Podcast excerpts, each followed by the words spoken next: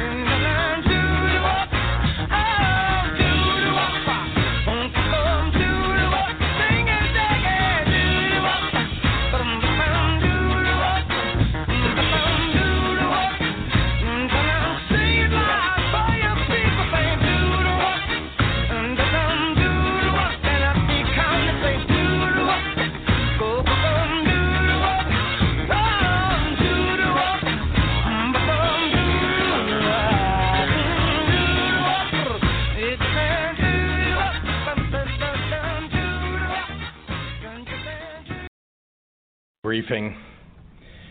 It brings me great pain to announce that we have had three more deaths in Illinois associated with COVID 19. One was a Will County resident in his 50s, a second, a Cook County resident in her 80s, and the third is a Florida resident who was visiting Sangamon County. My heart goes out to the family and the friends of these patients, and I feel like I can speak for all of Illinois when I say we offer them our collective strength at this time. May their memories be for a blessing. These moments will not get easier, nor should they. We are fighting this fight for every person in Illinois. We have all lost something today. Today, in addition to our public health director, Dr. Ngozi Ezike, there are two new faces standing with me Rob Karr, the president and CEO of the Illinois Retail Merchants Association, and Paula Basta, the director of our Illinois Department on Aging. Ms. Basta is here because this virus can be very dangerous for older people, and it's my priority to ensure elderly Illinoisans feel as safe and secure as possible as we work together to respond to this crisis and to flatten the curve. I've asked her to speak to our seniors about how they can take care of themselves during this time. Our social distancing efforts are the most important thing that we can do to protect our seniors and to support our healthcare workers. But there are some essential things that everyone has to go out for. And while we encourage all our residents to help out their, rel- their elderly relatives and neighbors, we also want to make sure that our seniors aren't afraid to go out and to get the food and medicine that they need. With the help of the Illinois Retail Merchants Association, my staff and I convened grocery stores from across the state to identify and address the fears our more vulnerable populations might have about getting the supplies that they need. I'm proud to announce that the store owners across the state have been more than willing to offer special hours specifically for senior shoppers to come in and get their groceries without other shoppers present so we can minimize risks to our seniors. This dedicated period will also feature heightened social distancing measures. That includes stores like Whole Foods and Shop and Save here in Chicago, Hy-Vee and Valli Produce throughout Illinois, among many, many others. And you should contact your local store to find out what the hours are that they have reserved Rob Karr from the Illinois Retail Merchants Association will be talking more about this initiative and how we're bringing it to as many stores as possible across the state of Illinois. We want our seniors to know that we're taking special care to keep them safe and to do everything that we can to help them through this very challenging time. We're also working hard to ensure that all our residents are able to get as many of the health care services that they need, even from the safety of their own homes. So today I'm signing an executive order significantly expanding telemedicine for both Medicaid and those who are private insured. This order will allow more providers to get reimbursed for these services and allow patients more flexibility and safety in getting the medical guidance and care that they need. I also have a special request to doctors who may be listening. I want to make sure that every provider in this state is operating with the latest health information and best practices regarding COVID 19 and other emergency public health responses. Here in Illinois, our emergency notification tool is called Siren. If you're a doctor, take it upon yourself to sign up for our emergency notification tool, sending your name and email to dph.siren.com dph.illinois.gov. Again, that's dph.siren at illinois.gov. Or you can go to the website for Siren, which is siren.illinois.gov. Every doctor in the state should do this now. Our small businesses are already hurting, and the root of that pain isn't going to go away anytime soon. I'm pleased to announce, however, today that my administration is offering relief to more than 20,000 small and medium sized bars and restaurants all across Illinois by allowing a two month delay in sales tax payments to the state and to local jurisdictions. And we're waiving late filing fees and interest starting tomorrow, Friday, March 20th. Second, as of today, Illinois small businesses from every county in Illinois are now eligible to apply for low interest coronavirus disaster assistance loans of up to $2 million. I want to thank our federal officials, especially Senator Durbin and Senator Duckworth, for helping to push this through the Congress for us.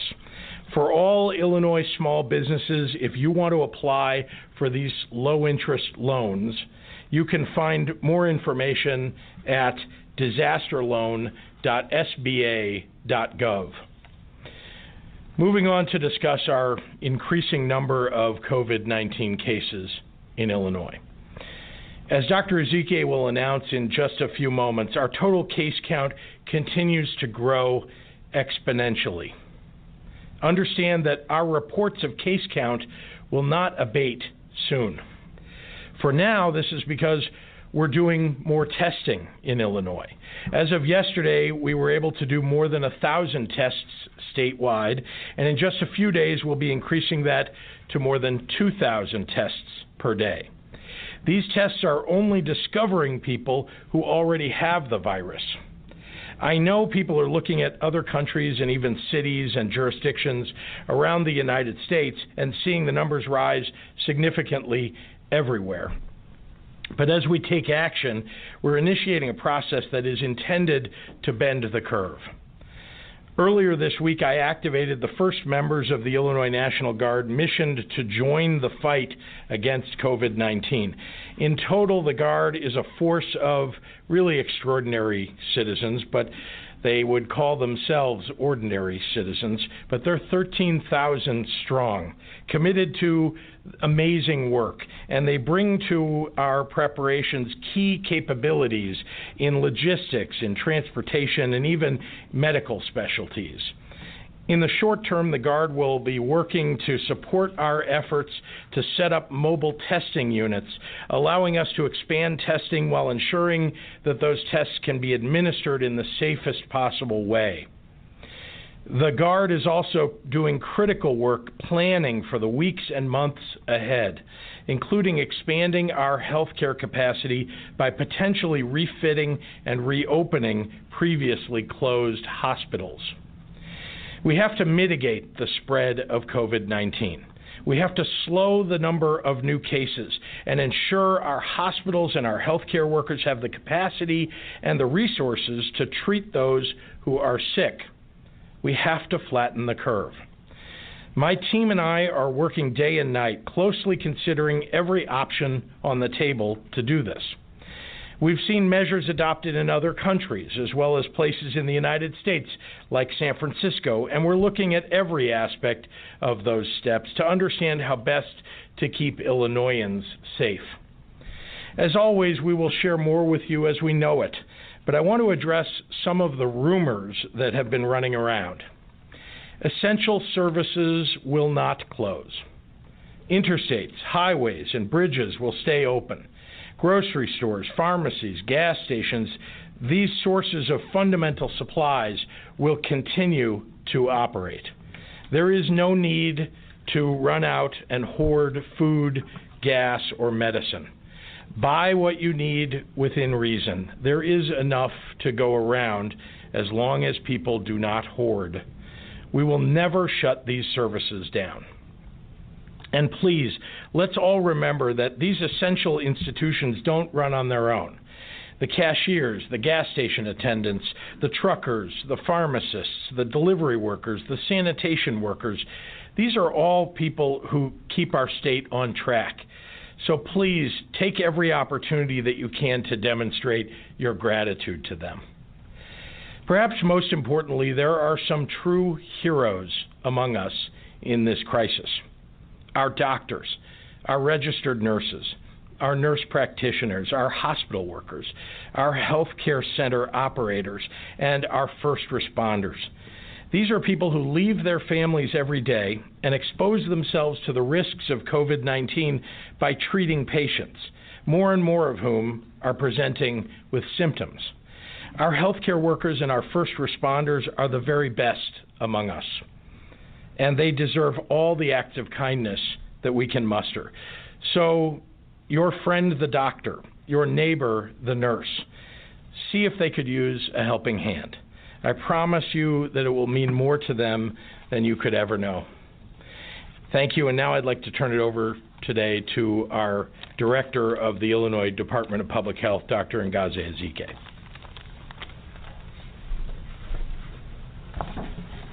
Thank you, Governor. And again, I just I thank you for your amazing leadership.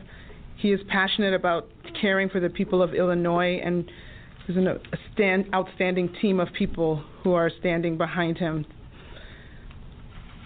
I am saddened to announce that three more individuals in Illinois have lost their life. These individuals, as was mentioned, were residents from Will County, Cook County, and a visitor in Sangamon County. Unfortunately, we do anticipate additional deaths. We continue to issue the guidance. Please, everyone, stay home as much as possible so we can reduce the number of people who are infected, which will reduce the number of people who get serious illness, which will reduce the number of people who will lose their life. This coronavirus is an equal opportunity virus, no respecter of age, person, um, zip code, gender. It can infect anyone, and even healthy people. Initial information from other countries did indicate that older individuals were at greater risk for severe illness, but there is data of younger people having severe complications. Overall, we have 422 cases in 22 counties across Illinois. The number of cases is rising exponentially. With increasing laboratory testing in IDPH labs, as well as in the commercial labs and the hospital labs, we did expect to see this rise. As you test more, you will identify more. Because testing is becoming more available, IDPH will be able to prioritize testing for our most vulnerable populations. Testing will be performed for individuals who are part of a cluster of confirmed cases or possible cases among those who work or live in a residential congregate setting, such as the nursing homes. Testing at the IDPH labs will also be prioritized for people for hospitalized patients with unexplained pneumonia who are from a residential congregate setting serving vulnerable populations. Long-term care facilities such as nursing homes with confirmed cases will increase the monitoring of those individuals and take aggressive infection control measures. However, testing of all individuals is not indicated. We will not recommend tests for every single resident or staff of, an, of a long-term care facility. Rather, we will take all the precautions necessary, and as soon as any staff or resident develops symptoms, they will be isolated and treated. If they are showing symptoms, whether they've been tested or not, they will get the same treatment and the same appropriate measures will be taken to care for them. Patients who do not fall into one of these categories for testing can seek care for their healthcare provider who can then move on forward with the testing at a commercial or a hospital laboratory. We do see spread of this disease amongst our com- across our communities. And these numbers are concerning, but it, it's not expected. And the more robust information we can gather, that will allow us to better understand and track the size and scope of this outbreak and then strengthen prevention and response efforts. I want to ask everyone to continue to do their part to help break the cycle of spread. It really will take each of us making our individual sacrifices, our household sacrifices, and our community sacrifices to reduce the spread of the virus and free up our healthcare system for our most vulnerable. Let's all do our part to make sure that lives are saved. Thank you. And now I'll summarize the comments in, in Spanish. Hola, me llamo Ngozi Esike y soy la directora del Departamento de Salud Pública aquí en Illinois. Con gran tristeza estamos anunciando que otros tres residentes de Illinois con la enfermedad COVID-19 han muerto. Estas personas eran residentes del condado de Will, un hombre de 50 años, una mujer del condado de Cook de 80 años y una mujer de 70 años de fuera del estado que estaba en el condado de Sangamon. Sabíamos que iba a ocurrir más muertes. Esta noticia nunca es fácil. Pedimos a todos que por favor se queden en casa cuando sea posible. Queremos reducir la cantidad de personas infectadas. Este virus puede infectar a todos, incluso a personas de buena salud. Como menciona el gobernador, ahora tenemos 422 casos en 22 condados en todo Illinois. El número de casos de COVID-19 está creciendo rápidamente. Con las pruebas en los laboratorios de IDPH y los laboratorios comerciales y hospitales, esperamos ver este aumento en los casos. Debido a que las pruebas están cada vez más disponibles en laboratorios comerciales y hospitalarios, IDPH priorizara las pruebas para nuestras poblaciones más vulnerables. Estamos obligando a hacer pruebas en asilos de ancianos cuando hay dos o más casos confirmados de enfermedad por coronavirus. Las pruebas en los laboratorios de IDPH también serán priorizadas para pacientes hospitalizados con neumonía. Pacientes que no caen en estas categorías deben buscar atención con su doctor. Ellos determinarán seguir adelante con las pruebas en un laboratorio comercial o hospital.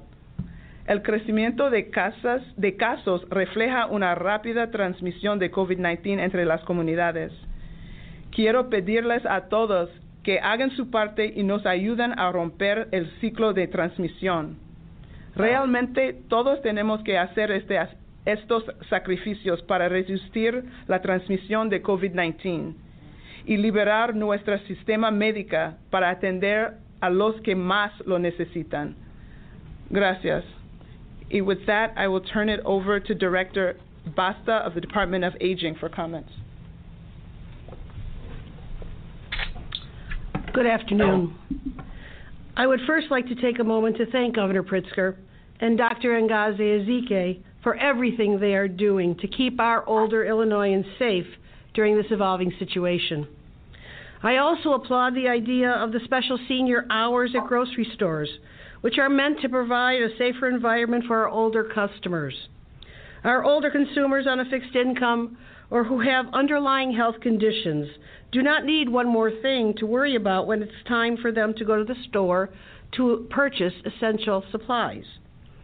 As we know, older adults are among the populations at the highest risk for becoming seriously ill from COVID 19 coronavirus. Our primary concern, as always, is for the health, safety, and welfare of our older population. And to this end, I would like to reiterate to our older Illinoisans that they are not alone. We all must be proactive here. To that end, we have made tough decisions like temporarily suspending group services at our adult and daycare senior centers, where older adults regularly congregate for social interaction, but would have put them at higher risk. So we have increased our one on one in home services. Our goal has been to limit the exposure to the virus in older adults while also increasing the ability to closely monitor their well being. We have taken guidance from the Illinois Department of Public Health, our sister agency, regarding the screening tool and the process we use so that both our in-home workers and our older adults that they care for are safe when they do their work. And the agencies in our network and our entire aging network are using this screening tool as part of any protocol where face to face contact with older adults and more vulnerable adults occurs. The Illinois Department on Aging and our 13 area area agencies on aging, along with our 46 care coordination units, are working around the clock to ensure that the services we provide, specifically the in home services and the home delivered meals program that our seniors depend on, will not be interrupted during the situation. We have been supplying our area agencies on aging and our CCUs with emergency assistance service grants to assist them with unmet needs. And we are anticipating that the demand, of course, for home delivered meals will grow exponentially. We have also been working with the State Emergency Operations Center, and we have activated our state's volunteer network to address the needs of our most vulnerable residents, specifically for food and medicine. The voluntary organization in active disasters has a proven track record of rising to the occasion when our nation is in need. Our Illinois team is assembling volunteers and putting in place the proper safeguards to address this ever evolving situation and getting our area agencies on aging the boots on the ground that they need to make this happen. So, if you are an older family member, if you have a friend, if you're a neighbor, if there is anyone who needs any kind of assistance, please know we are here to help you. call your local area agency on aging. And so let me tell you how you can do that. You can look up your area agency on aging by going to our website, www.illinois.gov backslash aging, or by calling our senior helpline, 1 800 252 8966, or sending us an email, aging.ilsenior at illinois.gov. Finally, I would like to encourage healthy adults to find a creative way in the form of non-face contact, non-face-to-face contact, to communicate with our older adults during this time, to monitor their older family members, their friends, their neighbors, who are practicing social distancing. Older adults will experience even more social isolation during this time because they are unable to get out to their normal activities or go to the places they congregate for fellowship. Showing genuine interest in others, sharing positive news, bringing up memories, and through simply doing a phone call can enhance our relationships. And in times like this, it's essential that we support one another and show compassion to those who need it. I like to call it using compassionate common sense. So thank you again to everyone who continues to assist with our mission of aging in place. We are always here to support our older adults today as well as tomorrow. Thank you. And now I'd like to invite Rob Karr up from the Illinois Retail Merchants Association to the podium. Thank you. Thank you, Director. And on behalf of the industry I represent, I'd like to also extend our condolences to our fellow citizens, uh, to the families of the fellow citizens, uh, both in Illinois and across the nation, who we've lost this uh, pandemic to date. Um, Governor, I'd also like to start by thanking you, uh, your senior staff, your entire administration for their cooperation, uh, inclusiveness, and communication throughout the crisis that we faced to date. Uh, I've been at this over 25 years, and I've never seen the level of responsiveness and cooperation uh, from top to bottom as everyone has teamed together to try to remove the, remove the obstacles uh, that we can help uh, that are in our way to help make lives uh, better for all of our citizens. Um, we are pleased. the retail industry is pleased to support the governor's call for senior hours. Many of the uh, grocers had, had, already begun to implement, but many, many more have been added. Um, our list has grown from just over a page to uh, four pages and counting uh, just within the last 24 hours. Uh, c- citizens who wish to uh, check on that list can do so at our website, www.irma.org. It will also be on our social media channels and grocers and frankly other retailers who wish to be added to that list can email us and we'll be happy to uh, add them as well. And then finally, Governor, I'd also like to thank you for the uh, concerns you're showing uh, for the small employers throughout the state as well as their employees who are among the many who are bearing the burdens uh, and, and, the brunt of the necessary decisions that you and others have had to make. And so we appreciate uh, your leadership on this and we look forward to continuing to help you. And with that, uh, I refer it back to Governor Pritzker. Thank you. Happy to uh, take any questions. I want to remind you today that we've got uh, reporters that are actually on a teleconference line. They have the ability to ask questions over that teleconference. I'm going to ask my press secretary, Jordan Abudayyeh, to um, uh, run that process for us, if you would. It's our first time trying this, so uh, bear with us. So we're going to start with the reporters in the room, and then we'll go to reporters on the line. Governor, are there any more um, nursing home residents Um, I'll turn it over to the to Dr. Ezike to talk about the nursing home uh, patients or yeah. residents rather. So yes, we, without getting into specific. Without getting into specific details, yes, we have had additional nursing home residents that have been in these counts, and so uh, again, atten- specific attention has been veered towards them with aggressive um, with aggressive uh, monitoring of their situation and uh, intensive um, measures that we talked about before, the pre-shift assessments for all the staff that come to work every single shift, as well as the visitor restrictions which may, remain in place. There were 42 cases yesterday. Were there any more cases added at that home? Um, on that home, I don't think there were any individual um, cases. Thank you. With the please look at your phone right now and hit you. Thank you. Any of the fatalities, were they nursing home residents, the, the new fatalities, the two of them? No, none of, none of these fatalities were associated with the nursing home. Thank you. And Governor, are you, are you looking at any kind of shelter in place, uh, wider shelter in place for the state?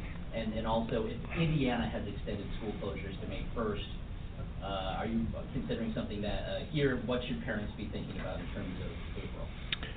As I've said uh, at most of our press conferences, uh, you know, I'm looking at all of these things literally every day. We're contemplating what are the moves that we need to take based upon the guidance that we're given. Um, I know that there are uh, discussions at the federal level and, frankly, among the advisors that I have, who are some of the experts in the world that, that are here in Illinois, uh, that that would guide to this is going to take longer than people have expected, um, and so we're listening to that guidance and operating based upon that, you know, every day. Any school closures that are, We, again, uh, you know, I think that obviously we've set a, a deadline, uh, you know, a date by which we think that uh, students would go back. But, um, you know, I also think that parents should be contemplating the possibility that that might be extended. Number of uh, cases total four hundred and twenty-two, is that correct? 422.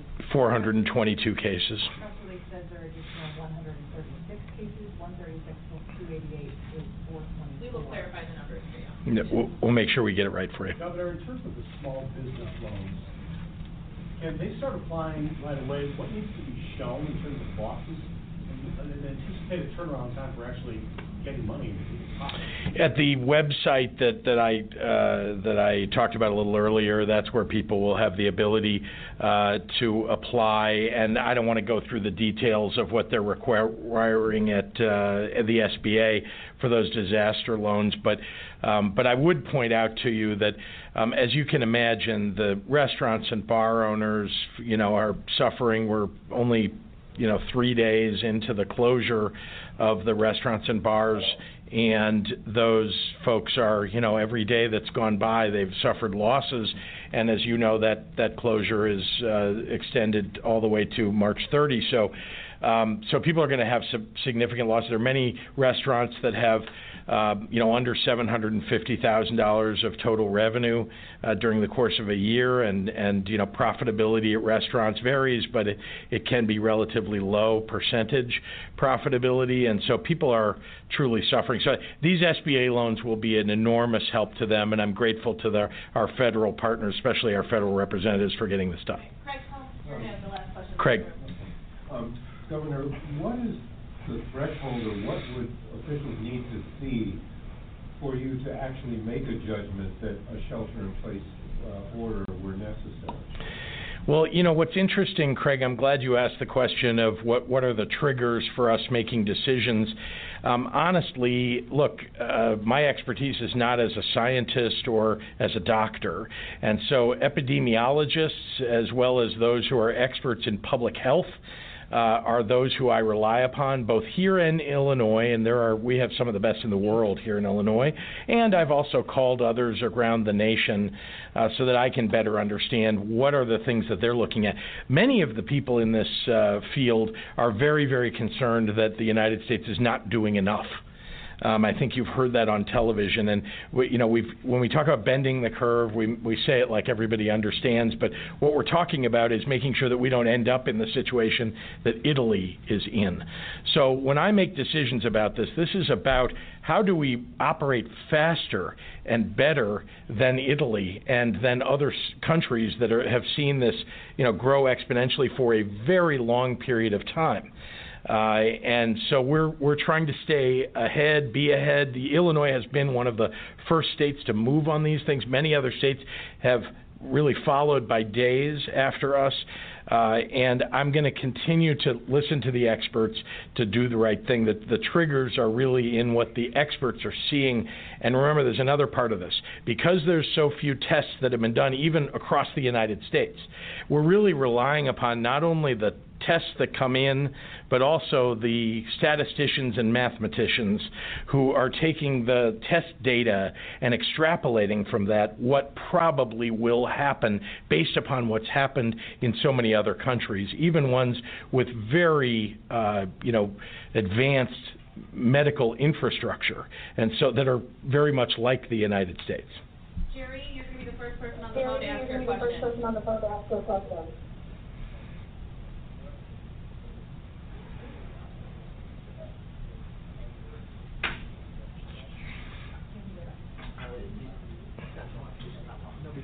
Um, we're not hearing a question from Jerry. Okay, we'll do Dan with the Tribune. Okay, we'll do Dan with the Tribune. Got it, thanks. Is that is that Dan? Dan Petrella, you can ask your question. Dan Petrella, you can ask your question. Well, all right, we can't really hear what's going on here. Um, has somebody already asked about shelter in place? Yes, um, uh, they have asked about shelter in place, so I won't repeat the answer. Uh, but but suffice to say, we're we're evaluating every day. Question for you then. Um, let me know when you're ready for it. I'm ready. Thank you. Okay. Um, can, can you talk any more about the National Guard testing sites, um, where those will be and how that will be conducted? National Guard testing sites is the question uh, for those um, uh, in our audience online. Um, uh, we are working with the federal government. The federal government is standing up, by the way, uh, drive-through uh, uh, testing. We haven't seen that yet in Illinois, but we, we have drive-through testing, but it's not the federal government's version of that. Um, and so we hope to see that sometime soon. Uh, instead, we're uh, having our National Guard be part of efforts to f- to help hospitals and other healthcare centers uh, stand up those drive-through capabilities. Uh, so we'll be using National Guard to assist uh, other healthcare workers in that endeavor. Okay, Dave Dahl, you're up next. Okay, Dave Dahl, you're up now.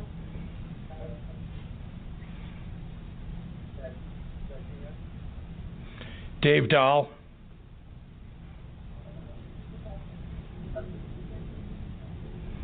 Okay, Tony Arnold, how about you? Okay, Tony Arnold, how about you? Yeah, Governor, I'm wondering um, about what guidance you can give to schools or parents for that matter about when they could expect students back in school. Well, the guidance that we've given is that school would resume March 31st. There had been a question in the room for those who didn't hear on, on the telephone uh, about whether that might be extended, and, and the basic answer is that we're obviously evaluating that every day. I would say to parents that um, they should obviously be planning for the possibility uh, that, that there would be an extension of that date, but right now we're sticking with um, the uh, March 31st date. Dana with CBS, you're up. Dana with CBS, you're. Dana? Okay, thank you. Um, I have a question about the cases and the rise in cases, actually from someone on Twitter. Are the cases rising because they're, and being diagnosed because there's more testing, or is it because it is spreading more quickly, or both? Right now, the case numbers are appearing to rise so rapidly uh, because we're testing more. We have increased testing substantially. When we were beginning testing, we were at about 200. Uh, we were at about 200 tests per day at the very beginning. We're now uh, over a thousand per day, um, and uh, we'll be increasing that to two plus thousand in the next few days, and then I believe we'll get to a number that's much higher than that in the days after that. Um, so that's why we're starting to see an increase in the number of positives. But no one should mistake that fact for the idea that we're not seeing an, a significant increase in the number of people who are contracting coronavirus COVID 19, because that also is happening. And we know that in part because the work that the mathematicians, the statisticians are doing looks at where the cases are, how the cases are being um, uh, contracted by others. Uh, and it's frankly um, four out of five uh, new cases that get uh, uh, reported uh, nationally, this is, four out of five of these cases are people who contracted it from someone who had it, but didn't know they had it and exposed other people to it. So if you didn't know you had it, well, there are lots of people who've never been tested who have it and aren't showing symptoms who are carrying it around and giving it to other people. So we know this is growing substantially, and until there are more and more tests, we will be, you know, in this situation of just seeing the numbers rise because the testing is rising. We hope that there will be a cresting that you have seen, frankly, in Asia now, in some countries in Asia. There's been a cresting because they've implemented some of the measures that we have implemented here. We've done it earlier. Uh, here, but that doesn't mean that we're not going to see a lot of cases of COVID 19 and, frankly, more deaths. Brian Mackey with NPR. Brian Mackey with NPR. Brian? I'm here. Hi there. Thank you. Uh, I wanted to ask, I heard you mention the National Guard potentially retrofitting and reopening some previously closed hospitals. Is that work underway? And in a more general way, what is Illinois doing on its own, given what the federal government is not doing, to make sure it has enough hospital bed capacity and ventilators?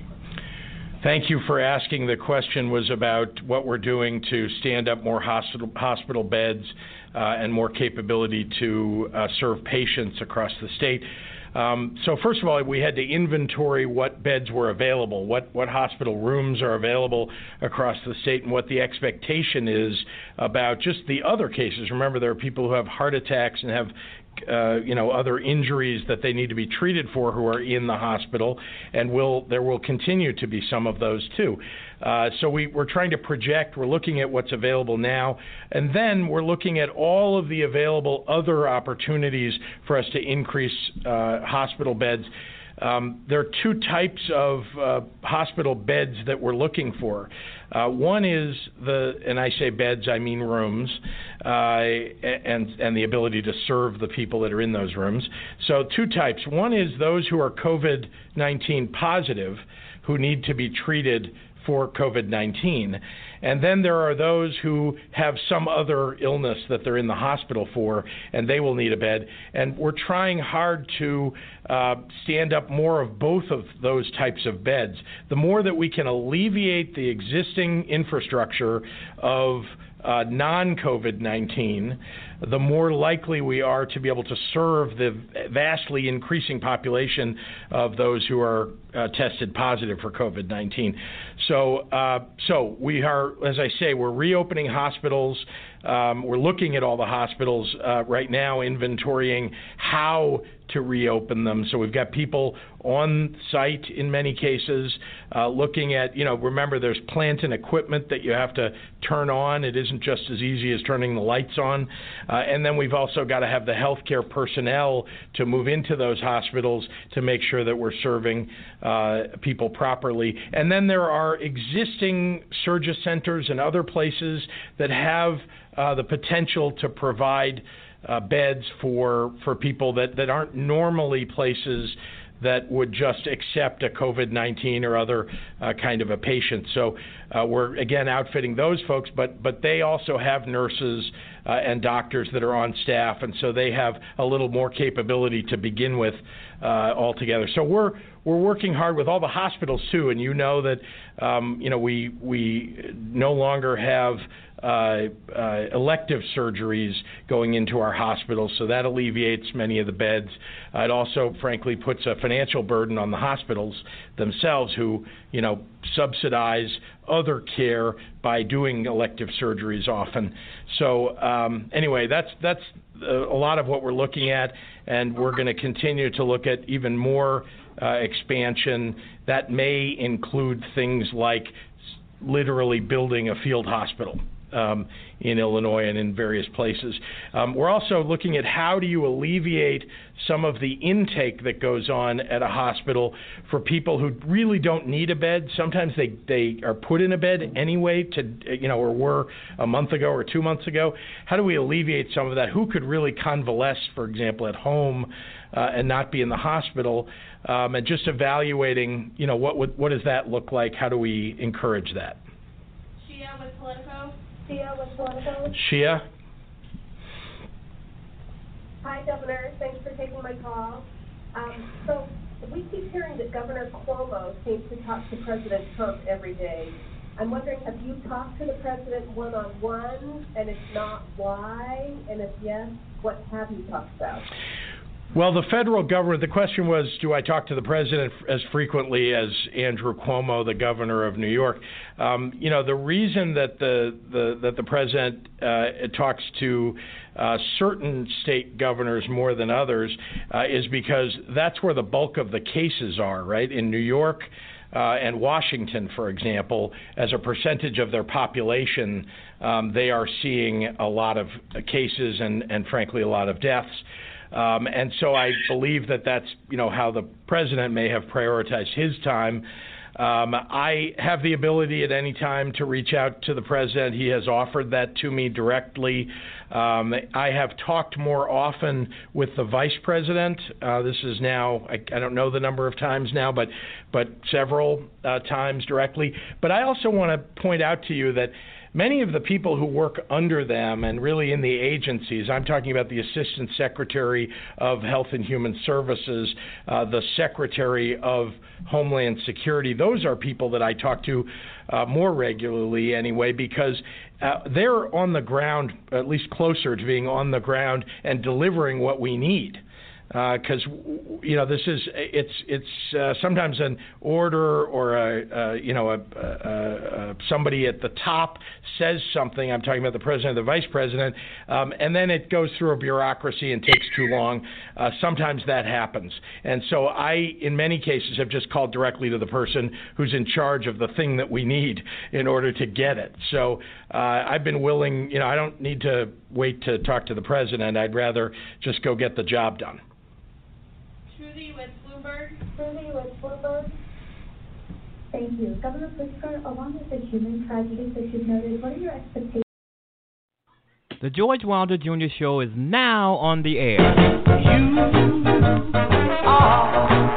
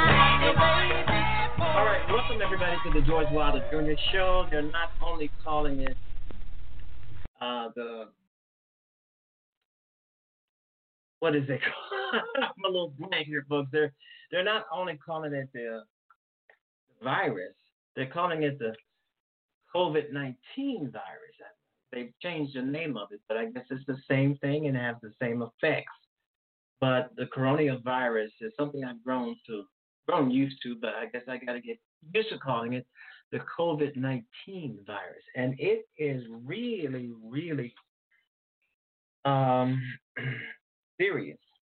Schools to stay closed until April 20th. That's the schools in Illinois. Libraries are closing for a few days.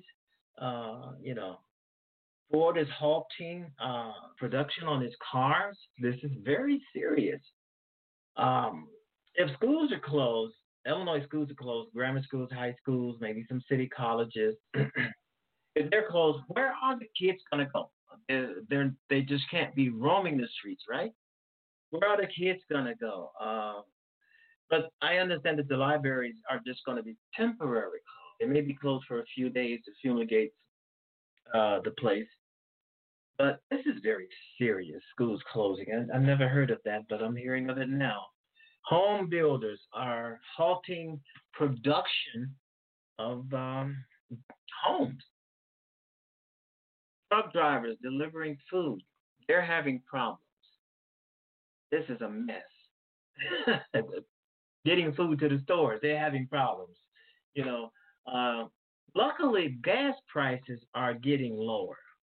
Gas prices are tumbling like crazy. The stock market is up a little bit, uh, but that's now that's no concession for the people who have lost tons and tons of money.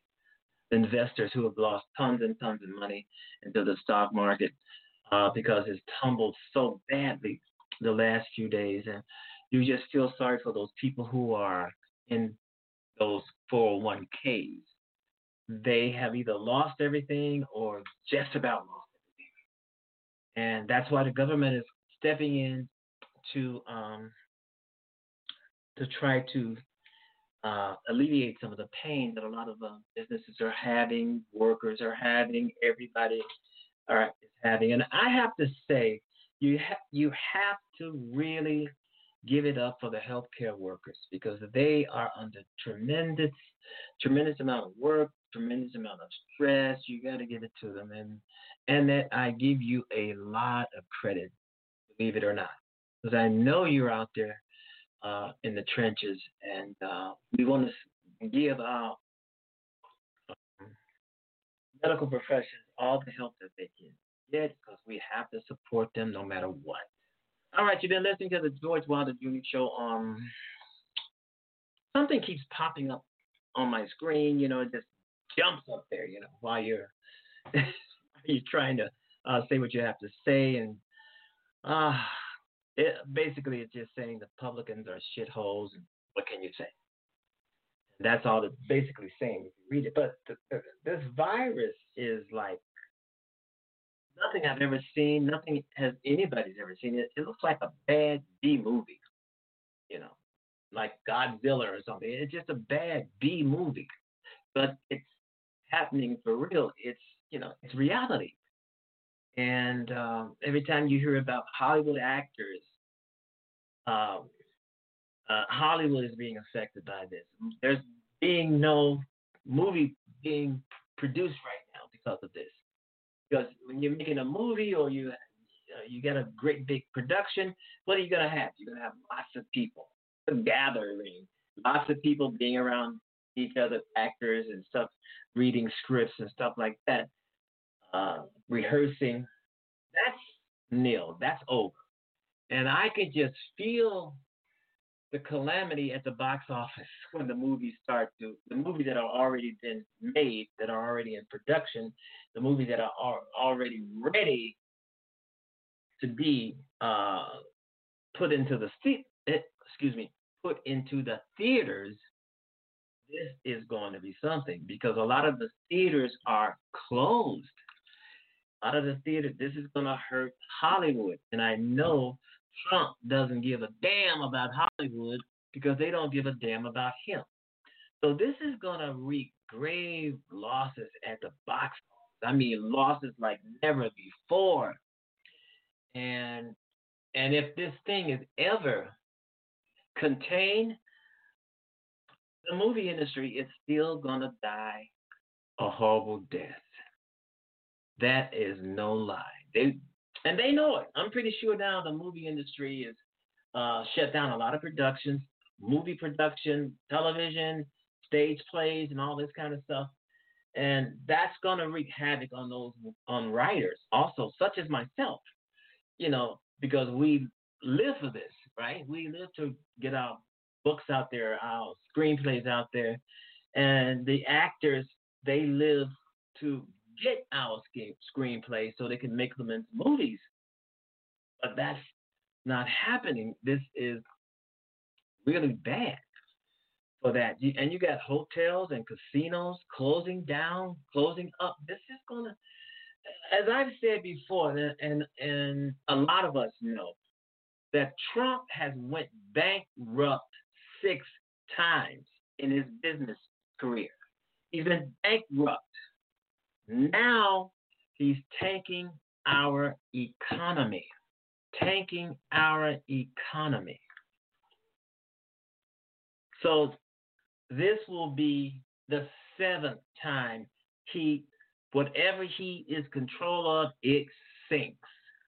He's got his hand on the United States. We're sinking down. And a lot of this, believe it or not, can be contributed to him. Why? Because he and his goons did not listen when people were trying to tell him this was coming.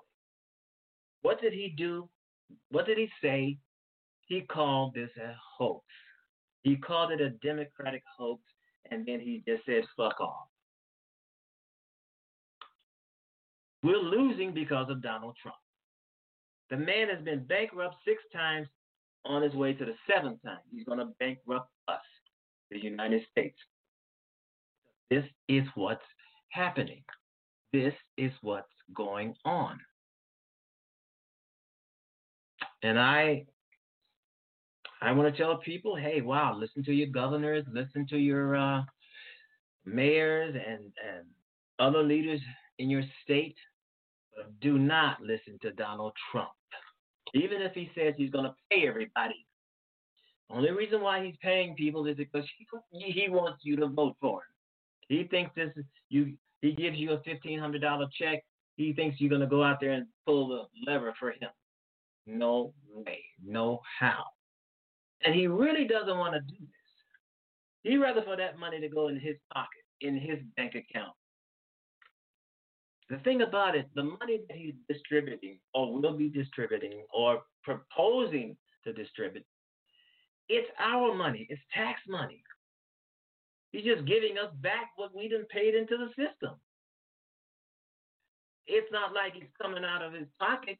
Sometimes he acts as if it it's coming out of his pocket. This is this is something he's personally doing for us, giving us a check to help us, you know, pay the bills, uh, uh, get back on our feet until the economy is up and going, which I don't think it's going to ever be.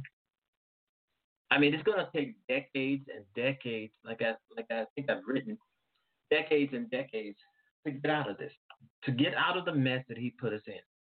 Trump has damaged this country like I don't know what, cutting all kinds of budgets. He's cutting all kinds of budgets. Anything that he can see that that people are um, benefiting from, he's going to cut. Cut, cut, cut, cut, cut, cut, cut.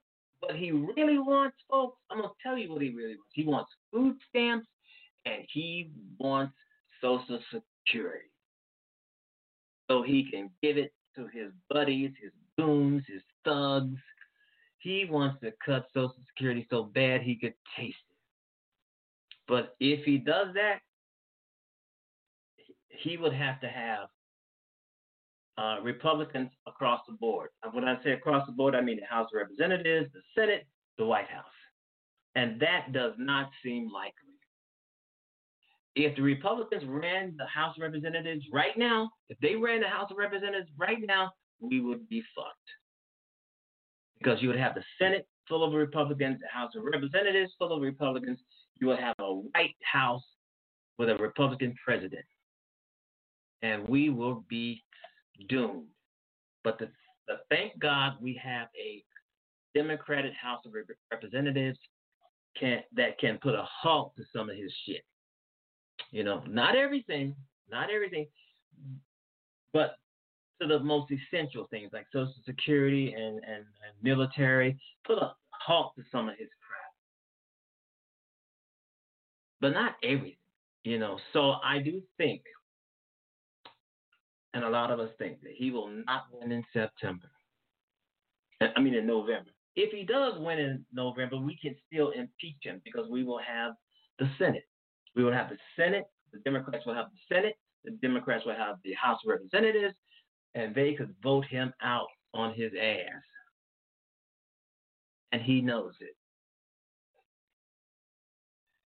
If the Senate, if he if he wins, and we both and we have a the Republic, the Democrats take the Senate, the Democrats take the uh, House of Representatives, he can still be voted out on his ass.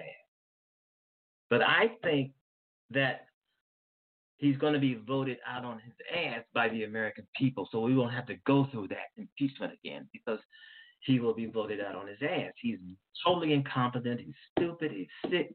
He's stupid. He's silly. He's arrogant. He's an ignoramus, and he keeps on being those things. He doesn't stop. Oh yeah, I forgot one thing. He's the biggest liar in the world for a president. This man lies every time his lips move. He's lying. Because he'll say something nice and he he'll be in the moment, then the next day or the next minute he's saying something different as if he didn't say what he said five minutes ago. Now, some people are saying he can't really remember what he says after he said. At least about five minutes apart. Cannot remember anything. But he knows one one of the things Donald Trump knows. He knows he wants to fuck people. He knows he wants to hurt American people. The American people. He wants to hurt us. Cutting food stamps, cutting everything that he thinks that we desire. Cutting Social Security, Medicare. Some in some cases he doesn't want to cut these things. He wants to eliminate them and take that money and give it to Sean Hannity and the rest of them and the rest of the Republicans out there. It's, as I've said two or three years ago on the show, it's it's Robin Hood in reverse. It's taking money from the poor and giving to the rich. And these assholes, they have no shame in doing that. No shame. Uh, it's just crazy, folks, the way things are happening. And uh, Hollywood actors coming out saying they're they have been tested for the coronavirus or either COVID nineteen, whatever you want to call it, and a lot of them uh, testing positive. They say wash your hands, stay away from big crowds, stay home. And a lot of people are staying home, but they're hurt, and that's one of the things I I I know for a fact. People are just hurting and suffering people are just hurting and suffering and suffering and hurting. There is no doubt about. And we are here to try to help those people. We want to help them. I'm here to help them, to let them know what their um, state officials are saying for them to safe. Stay home if you don't have to go out. Do not hoard food. Do not hoard gasoline. Uh, because we're not running short on any of those supplies. They may be not in the store at the moment, but we're not running short.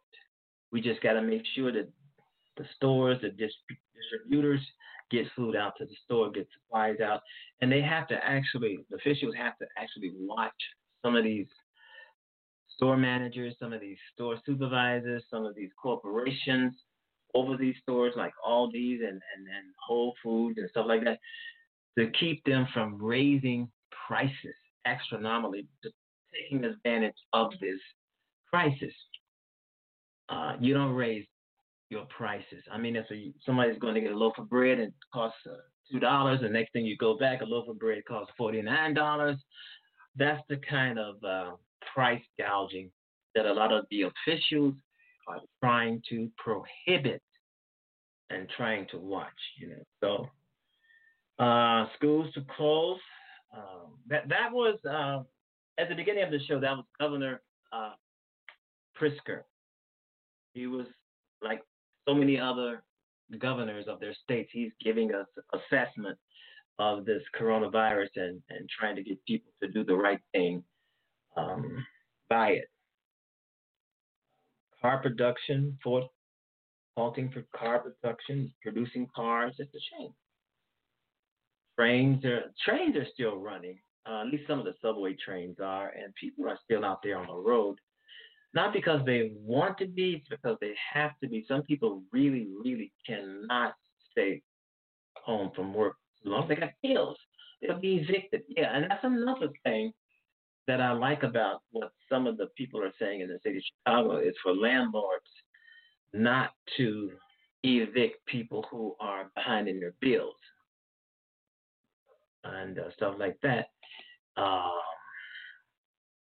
um, not to throw them out because of because of this virus. Um,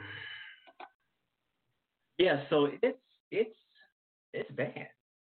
Even the census, the uh, 2020 census, uh, they're proposed. They're they want you to do the census online. They're saying that they're suspended for now for about two weeks of field operations. So if anybody, if you have a computer and you can do it online, if you can make it to the library, do it online, they would prefer you to do it there.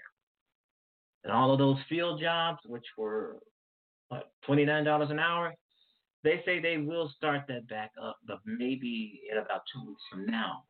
Two weeks from now would be maybe uh, around uh, April first or the first week of April, twenty. And uh, it's just bad. We just have to sit back and hunker it out. I mean, you can go out. You know, if you want to take a 30 minute, 15 minute, 30 minute walk, you can go out. It's an air, you know, but just stay away from um, crowds. Everybody uh, is told that.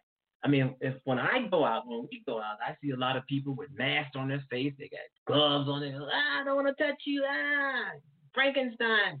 Um, a lot of people have their have masks on their faces, leather gloves, latex gloves. They don't want to touch anybody, it's madness. It's madness. But yeah, I don't think it's that dramatic. But what we're trying to do is stop the spread of this thing. Stop the spread of this virus. It, it is devastating. Okay, you've been listening to the George Wilder Jr. Show, and we're talking about COVID 19. And once again, I say I respect all the nation, all excuse me, I I respect all the nurses out there, especially the nurses practitioners. I know they're doing a hell of a job trying to keep this thing under wraps. Uh, and so my support is out to you, goes out to you, goes out to you everywhere. Okay, we'll be right back if we can find something to play. We're going to take a musical break then we will be right back. This thing is really serious. Wow. Uh, if you're thinking about the Jess, Jussie Smollett case, well, uh, Kim Foxx has been reelected. Even though I was not about to vote for her, she is, but her opponent is a lot worse. Her opponent was a guy who was running as a Democrat. He was running as a Democrat, but he was a Republican trying to sneak his ass in. Um, that is the one of the reasons why a lot of people voted for her. A lot of we didn't think that she was up and up on anything. Uh, we thought that she was corrupt, she was a liar, she was a thug, but she was a lot better than putting in a Republican. And that's what's going on around the United States. You got Republicans who know they can't win with a label like that, so they tell everybody that they're that they're um, Democrat, but he was found out, and good for that. He was found out, and uh, he's out of there. He's out of there. He's out of a job, and he know, and he knows now what what why he was not voted in. He never denied being affiliated with Trump. He never de- denied uh, accepting Republican money. He never denied that. All right, we'll be right back, folks. Here is a musical break. Stay tuned, stay there.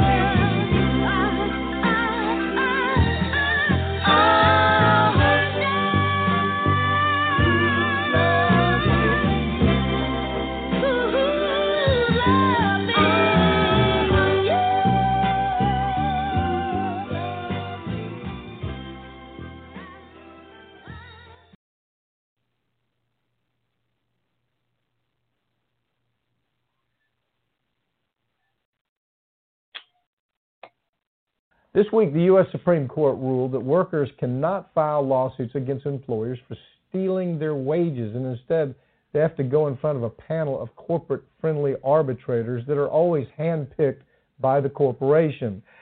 This story's been kicking out there for a long time. I mean, this is you've got um, you've got a labor policy that makes it virtually impossible for individuals to sue their employers. In other words, an employer literally steals money from them. They do it all kinds of ways. They make them work during break times. They don't pay them for overtime. They've got all kinds of scams. We we've seen every iteration you can imagine from this. So the, no question that the Supreme Court knows that goes on because they've seen these cases. They've seen the facts straight up. They know the facts of McDonald's. They know the facts of. I mean, I could go on forever. These in, these industries that uh, Walmart, uh, all all of the companies that have these scams where they virtually steal money from employers. No sense, no difference them going into their locker and taking money right out of their locker. But we have a Supreme Court that says, well, gee whiz, we shouldn't be able to allow them to go in force in a class action mode and say, you know, you've stolen from us. We want our money back. What, what is your take on this case? What's interesting about this case is that it really does bring to light two important issues that people often gloss over. One is the wage theft issue, and the other is the forced arbitration, both Yeah. of which are huge problems for consumers that honestly, until the Supreme Court case came out, I don't think I've heard anybody in the corporate media ever talk about this. We have talked about wage theft, you and I, for years now. And we know how it works. As you said, they don't pay them overtime. They make them work off the clock. They uh, uh, reclassify them is one of the big things they do. They'll say, well, you're actually, even though you work and you do the same job as somebody else, you're a manager even though you have no authority. So therefore, you are not entitled to any overtime pay whatsoever. And Just weird little tricks like Well, that. let's talk about why the networks, the corporate net, MSNBC, for example, they got caught. I mean, they got caught. Yeah. They had people working for nothing. Oh, come work with Rachel Maddow and Joe Scarborough, and we're gonna we're not gonna pay you. We're really not gonna benefit your career, but come work with us. And they had these kids working I mean, crazy hours for nothing. And so that would be an that would be an issue that they certainly wouldn't do a story on, and they certainly did no stories on that type of thing. so there, there's that part of it, and as you point out, the arbitration, uh, this arbitration black hole Yeah. that's developing across the board. Uh, you know, it, first of all, explain arbitration a little bit. I know you've written a couple stories on it. It is just nothing but a black hole for consumers. Right. What what it means is, you know, whether it's with an employment contract or a cell phone or credit card, home loan, you agree to go instead of being able to sue, you're giving away your constitutional rights. You have to go in front of this arbitrator who is the sole decider of this case, whatever that person says. And this arbitrator, in almost every instance when you sign the clause, is picked by the company. Yeah, over se- statistically, more than 70% of the time, the consumer is going to lose. Well, 90% now. The latest It- numbers is are out, and it's is it- 90. Yeah, well, wh- when you just looked at across the board consumer issues, it was 70%. Right. Now it's moved to 90%. Yeah. It's going to get worse. But what what ends up happening is they find these uh, they find these trolls. They find these uh, these characters that come out of industry that maybe worked for them in the past, or they go to universities and they get these these professors that are making a $150,000 a year and they want to make $400,000 a year so they get on the arbitration train and it's nothing but a it's nothing but a food train for these bottom feeders. They truly are bottom feeders. If you take a look at most of their careers, their career is over. They, they have no other options except to be an arbitrator. And so the industry ends up paying them a lot of money, and of course they're going to rule for industry every time. So in this case, in this case, the the the the point is this: an individual cannot go toe to toe with a corporation by themselves in a case like wage theft. If they've only had twenty thousand dollars stolen from them, it's going to cost them two hundred thousand dollars to go to war. Right. So what what was in place was class action where you could have 20 of them get together, 30 of them, 100 of them get together, and all say we're going to do this together. We're going to bring class action against you. That that the economy of scale made sense then. It actually worked. And so the Supreme Court did the bidding of corporations again. the same, you know, the same folks that All you'd right, imagine.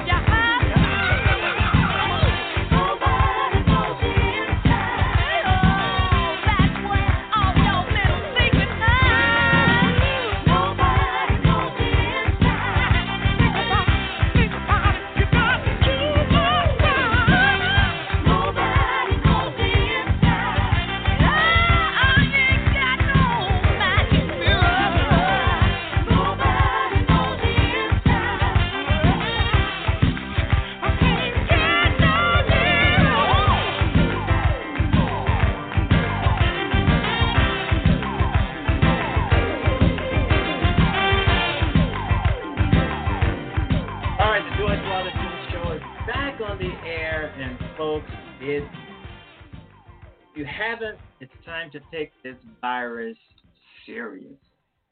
It's time to take it seriously. If you're not, don't try to hide from it. Don't try to pretend it doesn't exist. Don't try to dodge and duck and stick your head in the sand. This is real. This is real.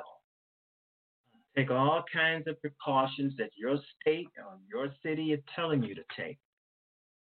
This is real. I mean, I walked in the store today. Every day I the shelves are more emptier. But we are not. Uh, we're not in a food shortage or or product or service shortage. It's just that people are just trying to make this out to be a B movie, and it's not. I was telling some people on Facebook and Screenwriter that I'm going. I'm thinking about writing a uh, a screenplay on this.